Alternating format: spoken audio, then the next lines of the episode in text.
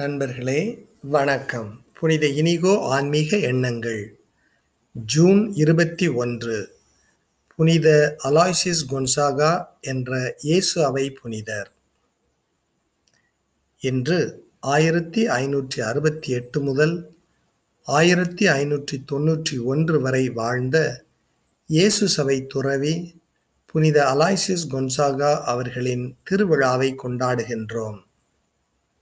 இவர் தான் ஒரு இயேசு அவை துறவியாக வேண்டும் என்று தமது பெருமை மிகு குடும்பத்தின் உரிமைகளையும் சலுகைகளையும் முற்றிலும் துறந்தார்.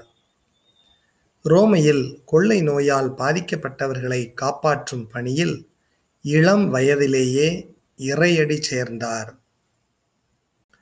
புனித ராபர்ட் பெல்லாமின் அவர்களின் ஆன்மீக வழிகாட்டுதலின் கீழ் கொன்சாகா தமது கடுமையான இறுக்கமான ஆன்மீக பழக்கங்களை விட்டுவிட்டு கடவுளின் இரக்கத்தை பாராட்டுவதில் வளர்ந்தார்.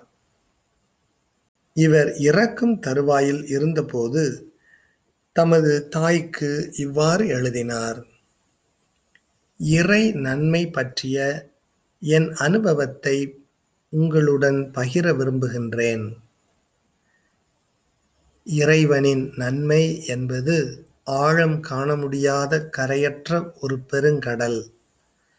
இந்த நினைவுகளுக்குள் என் மனம் பாயும் போது தன்னையே இழந்து அதன் அளப்பரிய தன்மையில் எதுவும் விளங்க முடியாமல் திக்குமுக்காடி போகிறது.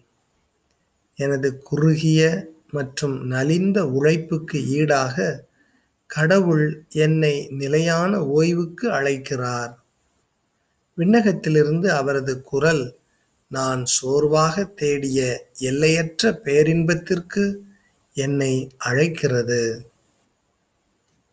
புனிதர்களின் குரல் வெர்ட் கெட்சி இறைச்சொல் ஒன்று கேட்போம். மறைநூலில் எழுதியுள்ளவாறு தம்மிடம் அன்பு கொள்கிறவருக்கென்று கடவுள் ஏற்பாடு செய்தவை கண்ணுக்கு புலப்படவில்லை செவிக்கு எட்டவில்லை. ஒன்று கொருந்தியர் இரண்டு ஒன்பது. இன்றைய புனிதர் அலாய்சியஸ் கொன்சாகாவின் மேற்கோளை படித்து விண்ணகம் பற்றி தியானியுங்கள்.